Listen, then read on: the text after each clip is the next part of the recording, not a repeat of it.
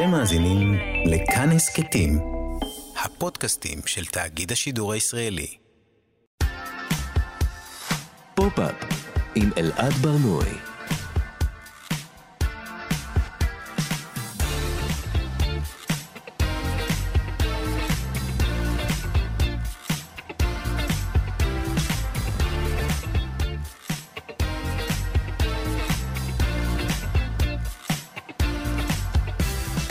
שלום, בוקר טוב, כאן תרבות, אתם על פופ-אפ. בכל שבוע אנחנו מדברים כאן על התרבות שמעניינת באמת. כל יום חמישי בשעה 10 ב-105.3 ו-104.9 FM ניתן להזין לנו גם כהסכת, באתר של כאן, ביישומון של כאן וביישומוני המוזיקה וההסכתים השונים. איתי באולפן עמרי קפלן שמפיק את התוכנית, טכנאי השידור דרור רוטשטיין, בוקר טוב לכם. אני אלעד ברנוי, בואו נתחיל.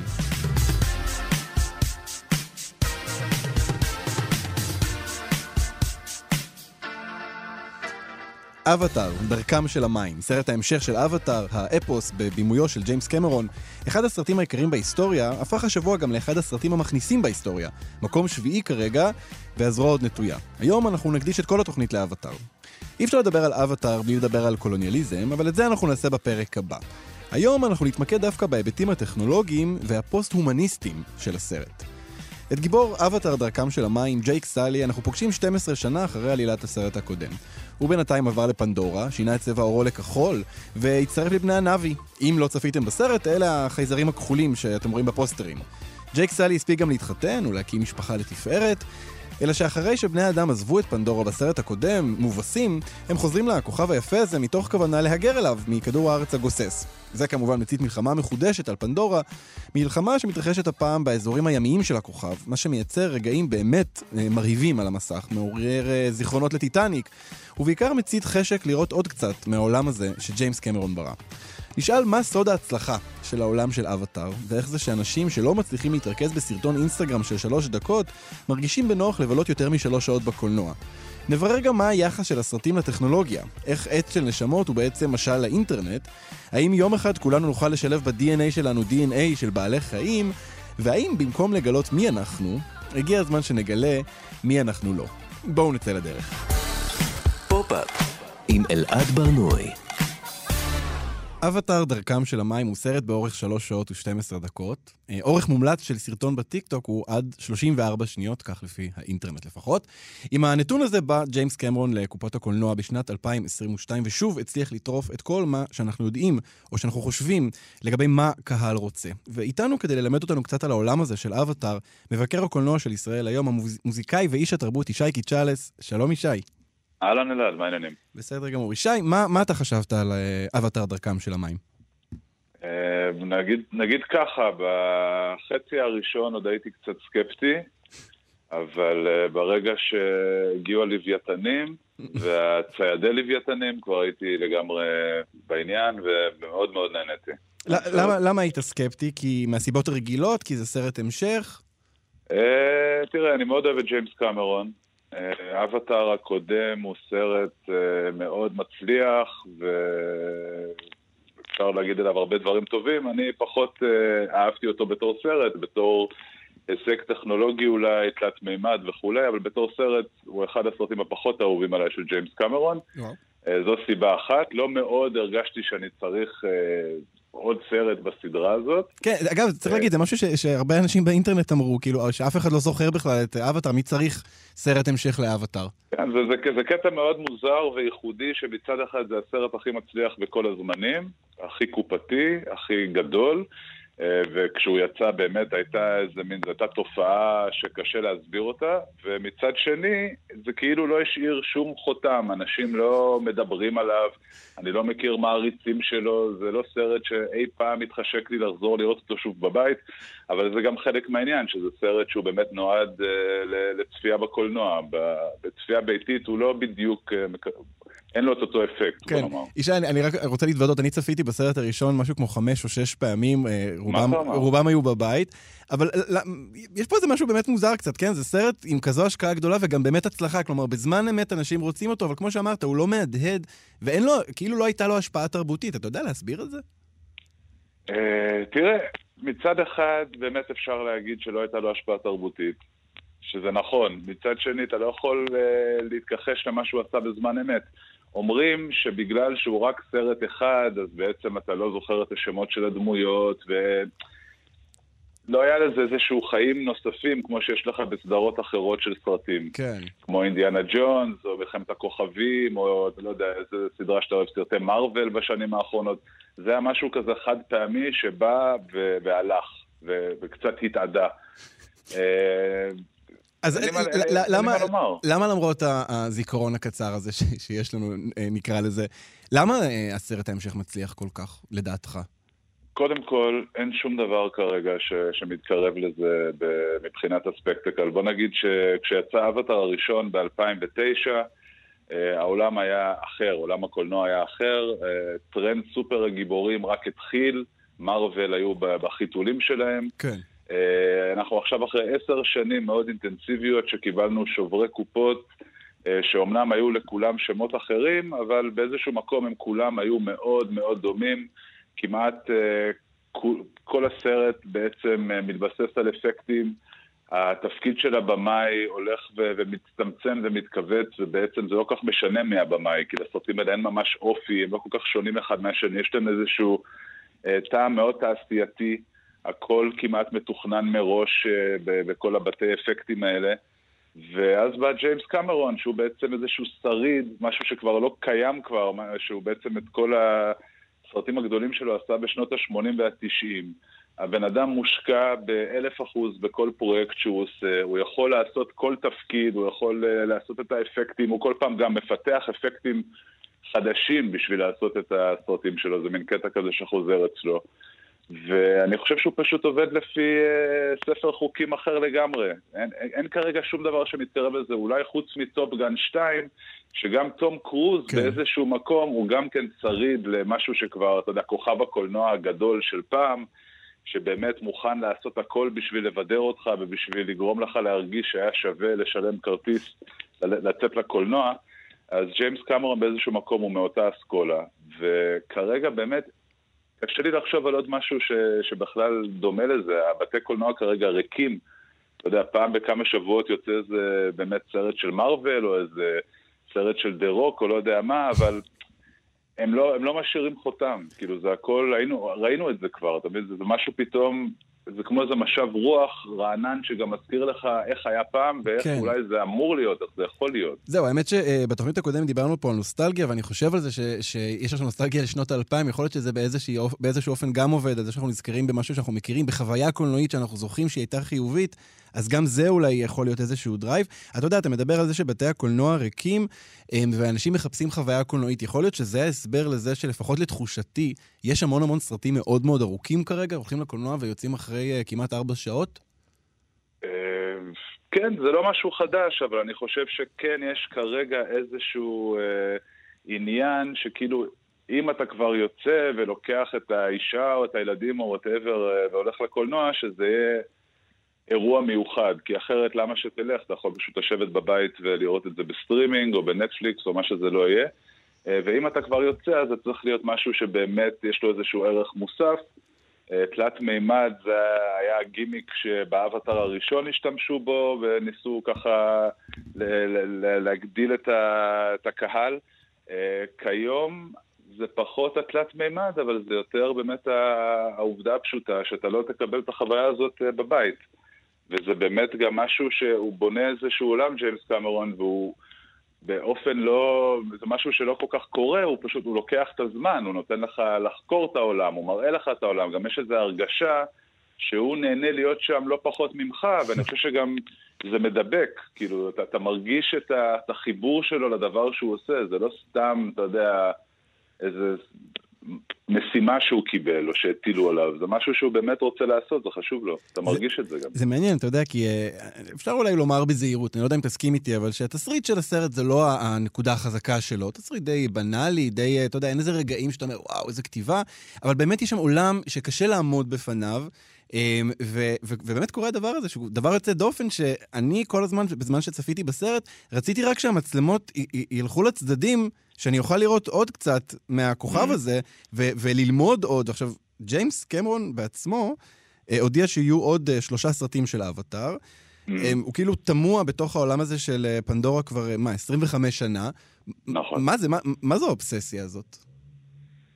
אה, זו שאלה טובה, זה קצת חבל, אה, כאילו אני מדבר בתור מעריץ שלו, זה קצת חבל שבאמת אנחנו לא נראה אותו מספר עוד סיפורים, כנראה הוא כבר כמעט בן 70, אני לא יודע עד כמה סרטים הוא יספיק לעשות אה, מעבר לפרויקט של האבטאר. אמרת שהוא לא תסריטאי גדול, זה נכון, אני לא אתווכח איתך שהדיאלוגים שלו הם לא, אתה יודע, זה לא, לא ברמה גבוהה, אתה לא הולך לסרטים בשביל הדיאלוגים בין הדמויות.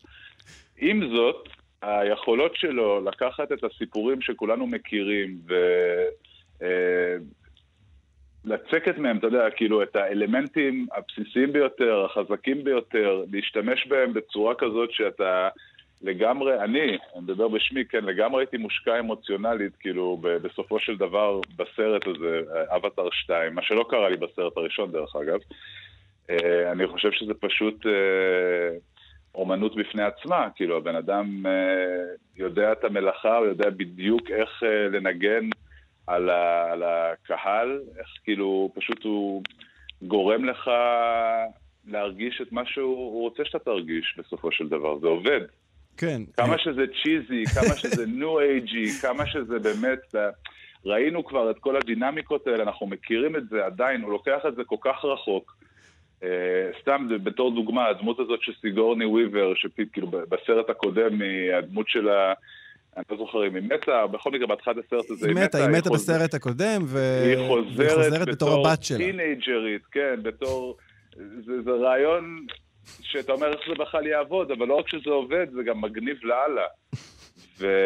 וזה ממשיך, אתה יודע, גם בזה שפתאום יש את הספינה הזאת שטובעת, אז רמת ההשקעה, אתה יודע, זה לא פחות מטיטניק, אתה יודע, כאילו, זה חלק מתוך הסרט, זה לא סרט בפני עצמו.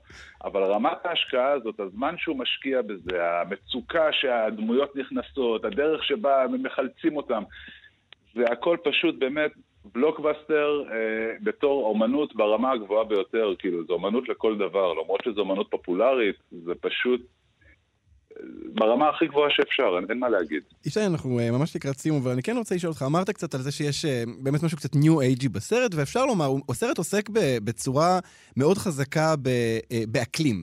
Mm-hmm. הרבה פעמים מקשרים את אבטאר לעניינים של קולוניאליזם, זה, זה, לא, זה לא משהו, אתה יודע, זה, זה, די, זה די נמצא שם, אבל mm-hmm. פה נדמה שזה רק ממש בתחילת הסרט, ושאר הסרט כולו אה, אה, עסוק ב, בעניין הזה של משבר האקלים, עוזבים את כדור הארץ כדי להגיע לכוכב אחר. אה, אתה חושב שזה משהו מהד, שמהדהד בעוד סרטים כרגע בקולנוע הזה? יש עוד במאים שנוגעים בדבר המפחיד הזה חוץ מג'יימס קמרון? קשה לי לחשוב על עוד דוגמאות כל כך מובהקות. ג'יימס קמרון, לצד עבודתו בקולנוע, הוא גם משקיע הרבה מאוד בפעילות, מה שנקרא, סביבתית. הסרט הזה לגמרי, כאילו, אני חושב שחרוט על דגלו לגרום לאנשים להבין ולהתחבר לטבע ולראות את הדברים בעיניים אחרות, בין אם זה דרך הלוויתן הזה, שאתה... להתחבר אליו ומפתח כלפיו רגשות חמים, ואחר כך לעשות את הקישור ללוויתנים בעולם האמיתי שהולכים בין נכחדים, כנ"ל האוקיינוסים שקמרון חוקר אותם כבר עשרות שנים וצולל למקומות הכי נמוכים באוקיינוסים של, של כדור הארץ, ואז הוא מעתיק את זה בעצם לקולנוע, ואני חושב שהוא בעצם מנסה להראות לאנשים מה אנחנו מפספסים ומה אנחנו מאבדים, בתקווה שבאמת הדור הבא אולי יפעל אחרת, יחשוב אחרת, ירגיש אחרת. אני חושב שזה, שזו מטרה טובה. לחלוטין. מעבר ללעשות את הכסף שהוא כן, בכל זה, מקרה עושה. זה, זה גם עוזר. כן. יש משהו בצד גם שבאמת הוא, כן. אני חושב, יפה. נצטרף לתקווה הזאת של ג'יימס קמרון. ישי קיצ'אלס, מבקר הקולנוע של ישראל היום, תודה רבה לך על השיחה הזאת. תודה לך, אלעד. עם אלעד ברנועי. כשמדברים על אבטאר אי אפשר להתעלם מהממד הטכנולוגי בסרט. לא רק בעשייה שלו, אלא גם בתוך העולם עצמו. הסרט מאפשר לבני אדם להיכנס לגוף מארח, לאבטאר, של בני נאבי, זה היצורים הכחולים האלה, ולפעול עם התודעה שלו מתוך הגוף הזה. בסרט החדש הדבר הזה אפילו נלקח צעד קדימה. אחרי שבסוף הסרט הקודם הגיבור נטמע לחלוטין בגוף המארח שלו, והפך לבן נאבי מן המניין. בערך. יש בסרט הזה עולמות של טבע עוצר נשימה, ולצידם טכנולוגיה חדשנית. ואיתנו, כדי לדבר על המתח ביניהם, וגם כדי להסביר לנו מה זה טרנס-הומניזם, דוקטור כרמל וייסמן, חוקרת תרבות דיגיטלית באוניברסיטת תל אביב, ויוצרת הפודקאסט המצב הפוסט-אנושי. שלום כרמל. היי אלעד. כרמל, בעצם לאבטאר, לשני הסרטים, יש מערכת יחסים מורכבת עם טבע לעומת טכנולוגיה, נכון? כן, אני גם חושבת שזה הרבה יותר אה, רלוונטי לפרשנות ולמסר של הסרט מאשר מה שנהוג לומר עליו פוקהונטס בחלל. כן. אמ, אוקיי, כי, כי בעצם אנחנו רואים כאן, כמו שאמרתי, המון המון המון טבע, אבל כל הדבר הזה מתאפשר, כל המבט הזה מתאפשר לגיבור, בטח בסרט הראשון וגם בסרט השני, בזכות טכנולוגיה מאוד מתקדמת. כן, אה, יש שם באמת שני סוגים שונים של טכנולוגיה. ואני חושבת שזה מתחדד מאוד באבטר 2, טכנולוגיה שהורסת וטכנולוגיה שמשתלבת. כלומר, אם נגיד היינו, אנחנו מדברים על מסר או על, על איזושהי נקודת אה, מבט או גישה, הסרט הוא, הוא, הוא מעביר ביקורת על הטכנולוגיה או שהוא מחבק אותה? אז uh, יש איזשהו הבדל בין אבטר 1 לאבטר 2. אני חושבת שבאבטר הראשון uh, הייתה הצעה כזאת, שדרך הטכנולוגיה אנחנו יכולים להתקרב שוב לטבע ולגלות את הקסם ששכחנו כשהתרחקנו מהטבע, mm. דרך uh, אותה טכנולוגיה שהרסה אותו, כן? זאת אומרת, יש את הטכנולוגיה של לחפש, לחפש את ה-in-obtainium הזה, ויש את הטכנולוגיה של האבטרים. הטכנולוגיה של האבטרים היא גם כדי להיכנס לשבט שלהם, לחקור אותם, בצורה שהם לא ביקשו.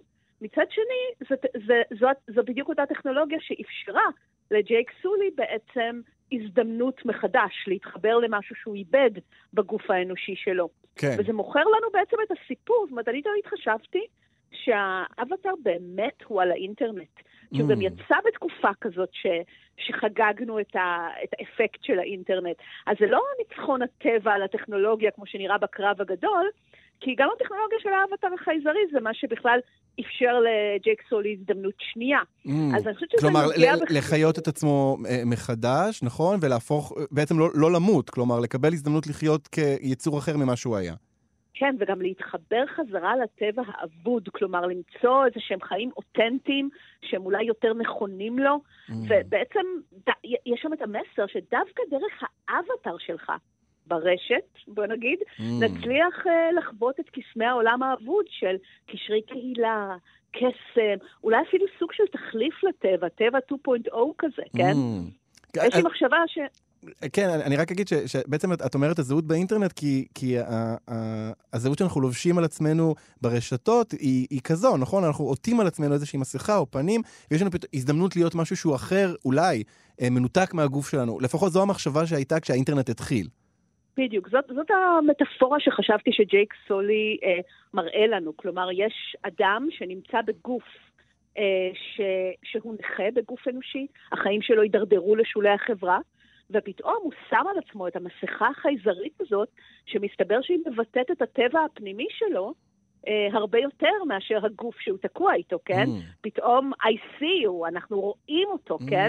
ה-I see you הזה של הנאבי, שנאמר ברגעים שהטבע הזה מתבטא במעשים, ואז בסוף הסרט זה הופך לפנים האמיתיות שלו, וזאת wow. הפנטזיה, כן? אני בעצם שמה עליי, כאילו, יש פה מחשבה שהגוף שלי הוא לא באמת אני, זה איזשהו תיווך. ולפעמים התיווך הזה לא משקף את הפנימיות שלי בצורה מספקת או שהוא מתקלקל. וואו. אבל אז אני לוקחת שכבת תיווך או ייצוג נוספת, זה האבטר החייזרי סלאש האנלוגיה לרשת, והמסכה הזאת עשויה דווקא לייצג נאמנה את הפנימיות שלי, ולשחרר אותה מהמגבלות של הגוף הראשון. Mm. זה כמו האויב, אה, האויב של ה... האויב של האויב שלי הוא החבר שלי, אז זה כזה הייצוג של הייצוג שלי הוא יותר מתאים לנשמה שלי. וואו, וואו, זה, זה בעצם זה כמו אנשים שאומרים שהדמות האינטרנטית שלהם יותר דומה למי שהם ביום-יום, כי ביום-יום הגוף נותן כל מיני מגבלות, וגם הגוף מייצר חרדות, ויש כל מיני דברים כאלה שברשת אנחנו כאילו יכולים להיות מה שבא לנו. ואני גם למדתי ממך משהו אה, מאוד יפה, שזה הייצוג של הרשת שמוצג בסרט אה, הראשון, בטח, זה העץ הזה, או הנשמה הזו, הישות הזו, שכל, היצורים יכולים להתחבר אליה, הם ממש פיזית מתחברים אליה מהשיער שלהם, וגם זה, זה איזה מין רשת של נשמות כזו, שהיא ביטוי מאוד מאוד יפה, אמ, אפשר לומר, לאינטרנט. נכון, אם אנחנו לוקחים את האנלוגיה הזאת עד הסוף, אנחנו אומרים בעצם היער הזר הזה, היער של הנאבי הוא בעצם הרשת, אז, ולשם אנחנו, זה איזשהו מקום שהרסנו את הטבע שלנו, אבל בעזרת טכנולוגיה נקבל איזשהו טבע 2.0, שהוא יהיה מאוד מאוד קסום.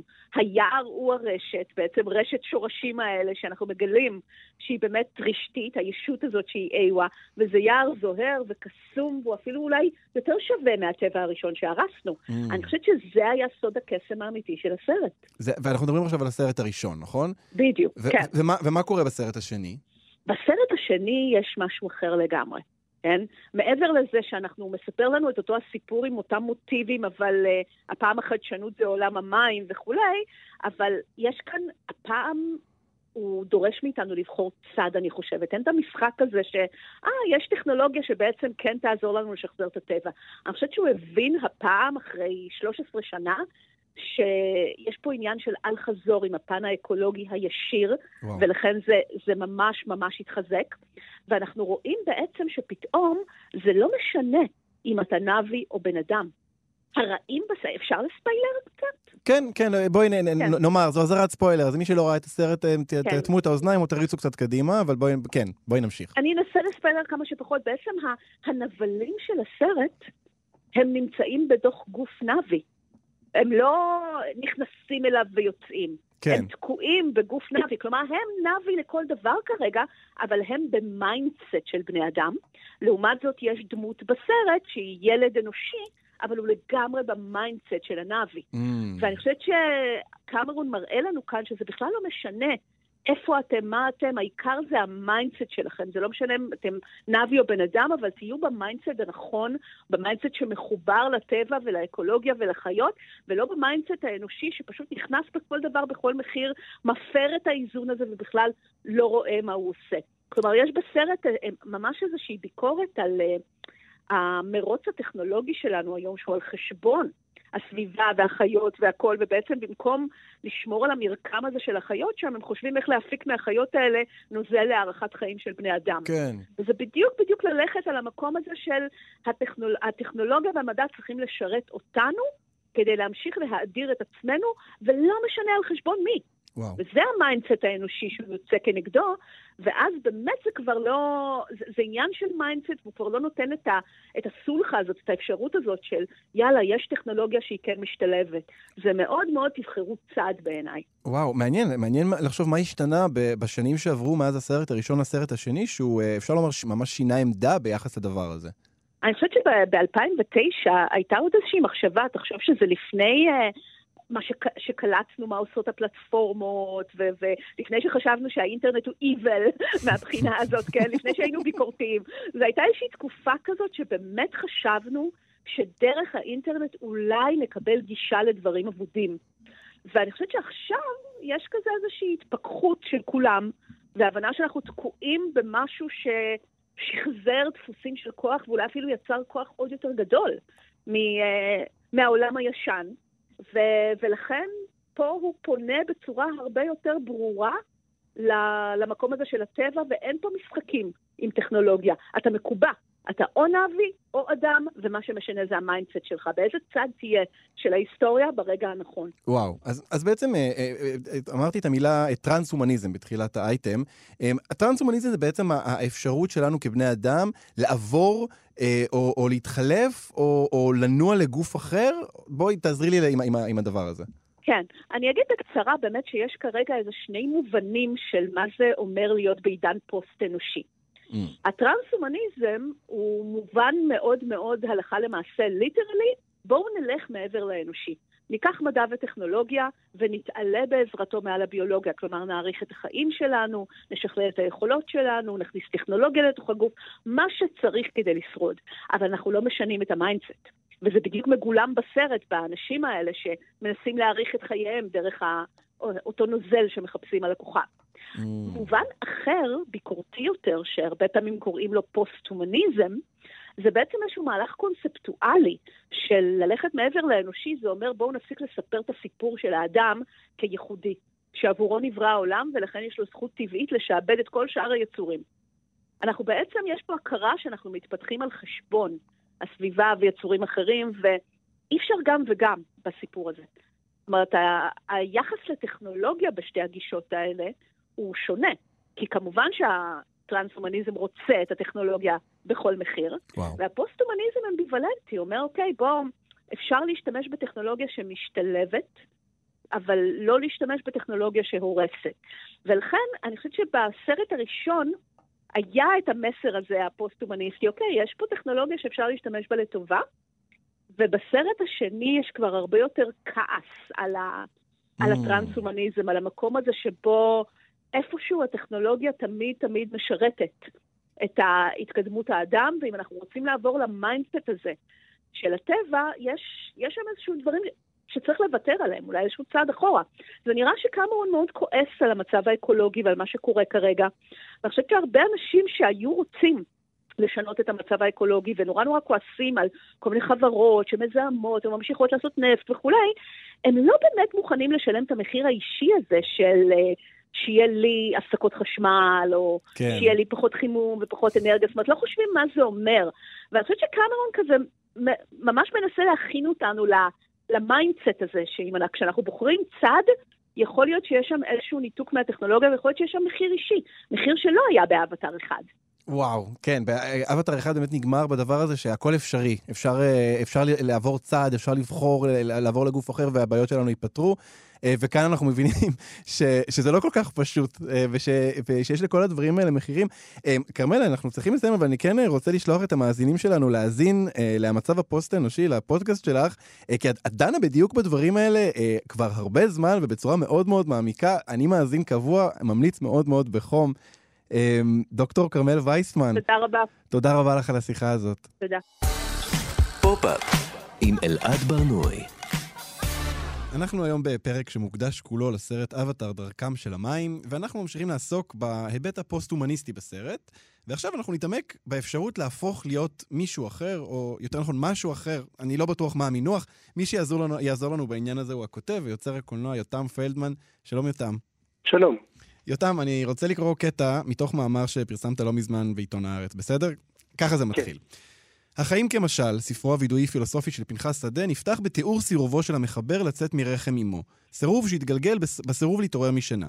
לידתי, כפי שהיא סיפרה לי אמי, התרחשה בו ברגע שצלצול האורלוגין בישר את השעה 12 בצהריים. עוד סיפרה לי אמי, כי הרופא אנוס היה להוציאני לאור העולם בעזרת צבת, כי התנהגותי העידה ברורות שאינני שש להיוולד. לאחר שאני ממשיל את השינה לציפור ירוקה, לנערה ולנחל מים, אני אף ממשיל אותה לקוף ענק, הקורא לי לשוב אל היערות האפלים. גם אני שומע כבר כמה שנים, אתה כותב, יותם, את הקול הזה, מהפנט, מפתה, קורא לי לשוב אל היערות הא- האפלים. תמיד בער בי הצורך לברר מה נמצא מצידו השני של גבול, ואיזה גבול קשיח יותר משמפריד בין האדם לחיה. פליטים חוצים גבולות ואוקיינוסים כדי לחיות בארץ אחרת, אנשים משנים את גופם בניתוחים פלסטיים, גברים ונשים מקבלים טיפולים להתאמה מגדרית ונולדים מחדש בגוף אחר, העובדות שנקבעו ברגע הלידה נהפכות לגורליות פחות ופחות, מדוע לא עובדת ההשתייכות למין האנושי? יותם פלדמן, מדובר במטאפורה או שאתה ממש מדבר על יציאה מחוץ למין האנושי? לא, זו ממש לא מטאפורה. אה, זה דבר שמעסיק אותי כבר אה, שנים, גם, גם באופן אה, מעשי, אבל גם במחשבה, איך לחרוג, איך להגיע אל צידו השני של גבול.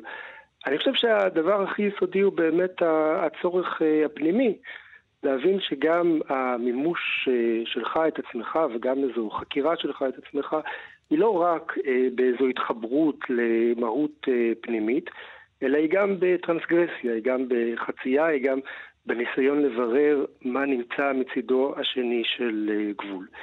אני אגיד יותר מזה, אה, וזה דבר שאני חושב שמאוד אה, חזק בסרט אבטאר, שיש משהו מאוד מדכדך בתפיסה הפטליסטית הזו של ההשתייכות לשבט או לגזע או למעמד. נגיד, אנחנו חושבים על איזה ילד שיושב עם ההורים שלו לארוחת ערב ומסתכל, והסביבה שלו לא כל כך מוצאת חן בעיניו. אנחנו מאוד מוקפים בזה בעולם הראשון, במסרים האלה שכל העולם שלנו מבוסס על שקר ועל ניצול ועל חוסר אה, אותנטיות, ופתאום אתה מגיע לאיזו ארץ אחרת ויש איזו פנטזיה על חיים אחרים, שלא לדבר על בכלל מין אחר.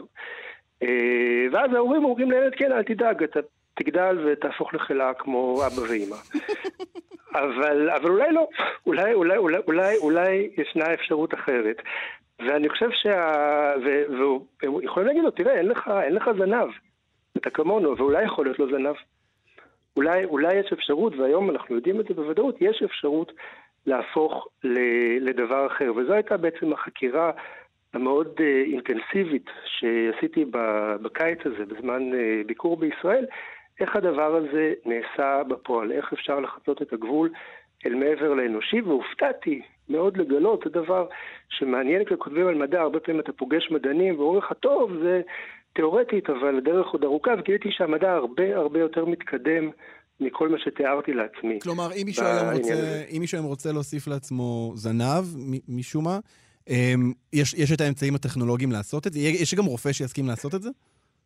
אז זהו, קודם כל, קודם כל דווקא הרופא זה החלק הקל מסתבר, כי יש את הרפואה של העולם הראשון, ויש הרבה דברים שקורים בעולם השני והשלישי, שם יש פחות uh, רגולציה, ושם באמת uh, משתמשים, רותמים את כל היכולות הטכנולוגיות למה שתרצה לעשות. רוב האנשים, למרבה הצער, הם די משעממים. באמת מה שהם רוצים זה לחיות עוד מאה שנה, עוד אלף שנה, לרפא מחלות, שהדברים יישארו כפי שהם. אבל האם הדברים עכשיו כפי שהם כל כך טובים? כלומר, למה לא להשתמש בטכנולוגיה הזו כדי להגיע למקום אחר? ואז באמת אה, נסעתי ברחבי הארץ וגם דיברתי ברחבי האינטרנט עם כל מיני אנשים, וגיליתי שה, שהאפשרויות הן מדהימות, הן, הן מסעירות, אני אתן... כמו, כמו למשל, מה למשל? אוקיי, אז, אז, אז, אז הרי הביולוגיה של השנים האחרונות מתבססת בעיקר, בעיקר, בעיקר על גנטיקה ועל חקר ה-DNA ועל מניפולציות ב-DNA. ומסתבר, וזה זה כותבים הרבה, יש אנזים כזה שנקרא קריספר, הוא מבוסס על מערכת, המערכת החיסונית של יצורים אה, מאוד אה, קדומים, של חיידקים, והוא יודע לחתוך DNA, ובמקום החלק שחתכו אותו, לשלב DNA אחר. מה זה אומר בפועל? הוא אומר, למשל, אם יש איזו מחלה גנטית של אדם, אפשר להחדיר למשל אה, אה, חומר גנטי של אדם בריא. Mm. אבל, עוד יותר מזה, אתה יכול לשלב בין DNA של אורגניזמים אחרים. וזה דבר, אני לא ידעתי את זה, זה דבר שקורה. כמו, כמו מה, אנשים... תן דוגמה, איזה חיה אפשר לשלב בתוך DNA אנושי? אז אני אתן לך דוגמה לדבר שקורה כבר עכשיו, אומנם עוד לא מאושר, אבל בניסויים. אנשים שיש להם אה, פגם בראייה, פגם גנטי, פיתחו טיפול גנטי באמצעות אה, וירוסים, וירוסים בעצם יודעים להוביל DNA אל תוך האורגניזם האנושי, והם משתמשים במערכת הראייה של מדוזות. והם לא, והם לא רואים כמו בני אדם רגילים, כי מדוזות לא רואות טוב, אבל הם רואים, לפני זה הם לא ראו.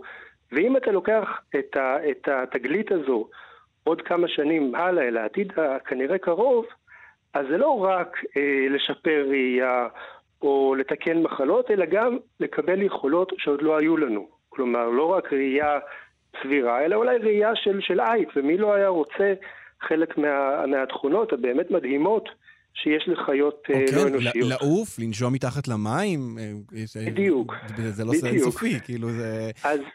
אבל, אבל רגע, יותם, אני רוצה רגע, אנחנו, אנחנו נמשיך לדבר על, על, על כל, כל הדברים שאנחנו יכולים להוסיף לעצמנו לגוף, אבל אני כן רוצה להחזיר אותנו רגע ל, לקולנוע, אוקיי? כי... כן. סרטים, אתה יודע, אומרים לנו, תזכור מי אתה. ממש יש במלך האריות, Remember who you are, נכון? יש לסימבה נכון. את הפרק הזה שהוא עם טימון ופומבה, והכל כיף ואחלה, ואז אומרים לו, לא, לא, אתה לא יכול, אתה צריך לחזור, תזכור מי אתה, מאיפה באת, אתה לא יכול לבגוד, אתה לא יכול לברוח ממי שאתה. אמ, אבטר חותר תחת זה, בזה שהוא אומר, אתה יכול להפוך להיות יצור אחר? אז, אז זו שאלה מאוד מעניינת. באמת המודל, אני חושב, של כל הפנטזיות האלה, זה הקוסם מארץ רוס באמת. המסע הזה שבו כל אחד לומד נכון. גם להכיר את עצמו וגם לאהוב את עצמו וגם קצת לשפר את עצמו, בסופו של דבר לחיות עם מי שהוא. ו... ואני חושב שבתקופה שלנו אנחנו, אה, וזה דבר מעניין, מקבלים שני מסרים מאוד סותרים. מצד אחד הפסיכולוגיה באמת מעבירה לך את המסר הזה, תאהב את עצמך, תהיה מי שאתה, אתה הולך לחדר כושר, שואלים אותך למה אתה רוצה לעשות את זה, התשובה הנכונה היא נכון, אני רוצה להיראות ככה וככה, לא אני רוצה להיות פנטזיה של מישהו שאוהב משהו אחר. כן. אם, אם אתה אומר אחרת, אז טעית בתשובה. ו... אבל, אבל זה לא נכון, זה לא, זה, זה, זה לא נכון, בסופו של דבר האופן שבו אדם אה, הופך לעצמו, האופן שבו אדם אה, מגלה את המהות הפנימית שלו היא גם דרך היותו אובייקט, היא גם דרך היותו דמות דו-מימדית על אה, במת תיאטרון או פנטזיה של, אה, של מישהו אחר. ואני חושב ש, שבאמת מה שאבטאר אה, עושה, וזה באמת חידוש, אבל זה, אבל זה לא לגמרי אה, משנה את, ה, את התבנית הכללית, היא להפוך את המסע הזה גם למסע אה, להיות מה שאתה לא. ו, ויש להם שם פטנט, אני חושב, מאוד מאוד מעניין ומאוד יפה באיך להפוך לדבר שאתה, שאתה לא. הרי יש שם שתי דמויות, אפשר להגיד, אני חושב, כבר אמרתם גם. עשינו קצת ספוילרים כאן, כן. כן, כן. אז באמת של מין ילד כזה ש, שנולד אה, אנושי, והצליח להפוך לנאבי, לילידי, ופוגש את האבא שלו, אבל האבא שלו הוא גם לא באמת אבא שלו, כי הוא מין פוקימון כזה, נכון? כן, גם צריך להגיד, הילד לא בדיוק הופך להיות נאבי, הוא צריך להמשיך ללכת עם המסכה הזו, הוא כאילו כמו מוגלי כזה, הוא חי כאילו אחד מהם. בדיוק, בדיוק, בדיוק. ו- ו- וכל הזמן, ועכשיו, עכשיו, מה, ש- מה שמאוד מעניין בפתרון שלהם, שהוא פוגש את אבא שלו, ואבא שלו כל הזמן אומר לו, אני לא אבא שלך, אני לא באמת אבא שלך, אני המסכה של, של אבא שלך. וזה דבר שאנחנו הרי מכירים מאוד מה, מהחיים, נכון? נגיד, יש מין אה, בוס אה, מרושע כזה שמתעלל בעובדים שלו, אומר, זה לא אני, זה, זה התפקיד, זה לא, זה, זה, לא, זה לא אני שעושה את זה. ואז כשמופיע האבא הזה, שהוא לא באמת אבא שלו, אז מצד אחד נכון, הוא יכול אה, לענות את הבן שלו ולעשות לו כל מיני דברים, כי הוא לא באמת אבא שלו. מצד שני, גם הסוף הטרגי של הסיפור האדיפלי, שאחד מהם צריך להשמיד אחד את השני, גם נחסך. כלומר, הוא לא צריך באמת לרצוח אותו, כי הוא לא, כי הוא לא אבא שלו. ו... וככה גם לגבי החברה כולה, כלומר, יש שם, יש שם איזה מאבק בין אה, שתי חברות, ובאופן, אה, טוב, אני לא אגיד איך זה נגמר, אבל, אבל, אבל, אבל, אבל, אבל הסוף הרצחני, שלכאורה צריך היה להיות למאבק כזה שאחד משמיד את השני, נחסך בגלל באמת הקיום הווירטואלי הזה. כן. אתה לא, אתה לא, אתה לא באמת. האמת שזה אה, שזה מעניין הדברים שאתה אומר, כי, כי אני פתאום מבין שבתוך כל הסרט הזה, למרות הצורה הזו, כלומר, למרות הטכנולוגיה שמאפשרת, עדיין יש איזשהו ממד אמ, של גילוי אמת פנימית אמ, ואותנטית. כלומר, זה לא דינמי בכלל, זה, זה, אתה צריך לגלות מי היית אה, במקור שלך, בבסיס שלך, ואז אתה צריך לרדוף את הדבר הזה באיזשהו אופן. בדיוק, בדיוק, בדיוק.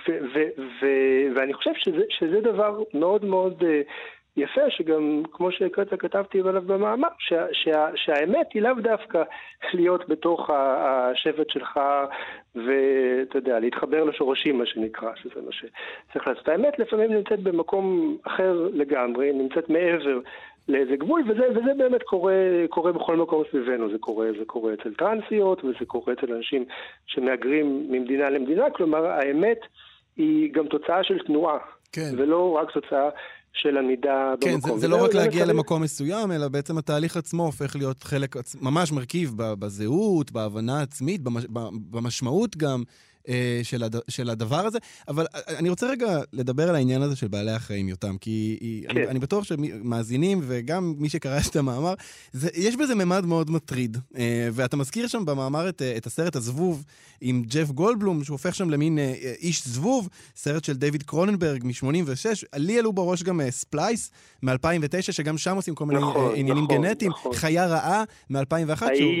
האיש מבוסס על האיש של דוקטור מורו, יש כן. עכשיו, בכל הסרטים האלה, או שזה קומי, או שזה אימה. כלומר, או שזה ממש דבר נורא. אני לא יכול לחשוב על דוגמה אחת לסרט שבו אדם וחיה משתלבים, והדבר הזה הוא, סב... הוא סבבה, הוא, אה, הוא בריא, הוא טוב. אמ, אז, אה, אז אתה יודע, אז, אז אני, יכול, אני, אני יכול גם להבין למה, כי זה באמת מעורר חרדה נורא נורא גדולה, גם על הגוף שלנו, אבל גם אה, אה, מפני...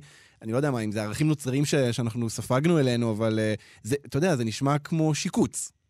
נכון, נכון. קודם כל זה בתרבות שלנו, בתרבויות אה, למשל ילידיות הרי, אה, יש לי חבר שהיה אנתרופולוג אה, באמזון, אז שם זה דבר דווקא מאוד רגיל. להפוך לבעל חיים. זה לא, זה לא תמיד דבר טוב, זה לפעמים טוב ולפעמים דבר רע, אבל, אבל, אבל זה דבר שהוא, שהוא חלק מה, מהטבע, התנועה הזו בין גופים ונשמות. אצלנו נכון, יש את הדימוי הזה של, של סולם הבריאה, ואם אתה נופל מסולם הבריאה כבר אה, אף אחד לא, אה, כן, אף אחד לא יעזור לך. אה, אני, אני, אני מסכים שאגב באופן מעשי זה, כנראה, זה, זה, זה כנראה עשוי להיות דבר די, די נורא, כלומר, כלומר הזבוב באופן מפתיע, כשמסתכלים על הטכנולוגיות שקורות היום, היה דווקא נבואה לא רעה לגבי הכיוון שאליו אה, הולכים הדברים, כי נכון, יש, יש, יש בזה משהו, יש בהיבריד גם אה, דבר אה, מבהיל. אה, אני חושב אבל אה, ש, שצריך להתמודד עם המבהיל הזה, ש, ש, ש, ש, ש, שצריך אה, גם להבין שגם מה שאנחנו כבר היום, זה לא בדיוק אה, דבר אה, טבעי, הוא גם מבוסס על כל מיני אה, שינויים של הגוף דרך הרפואה ודרך הסביבה שלנו ודרך כל מיני דברים שהם תוצר של, ה, של העולם האנושי. ושוב, לא, לא, לא לפחד, הטכנולוג... ההצהרה עם הטכנולוגיה, בעיניי לפחות, שהיא יצרה תודעה מאוד מאוד שמרנית.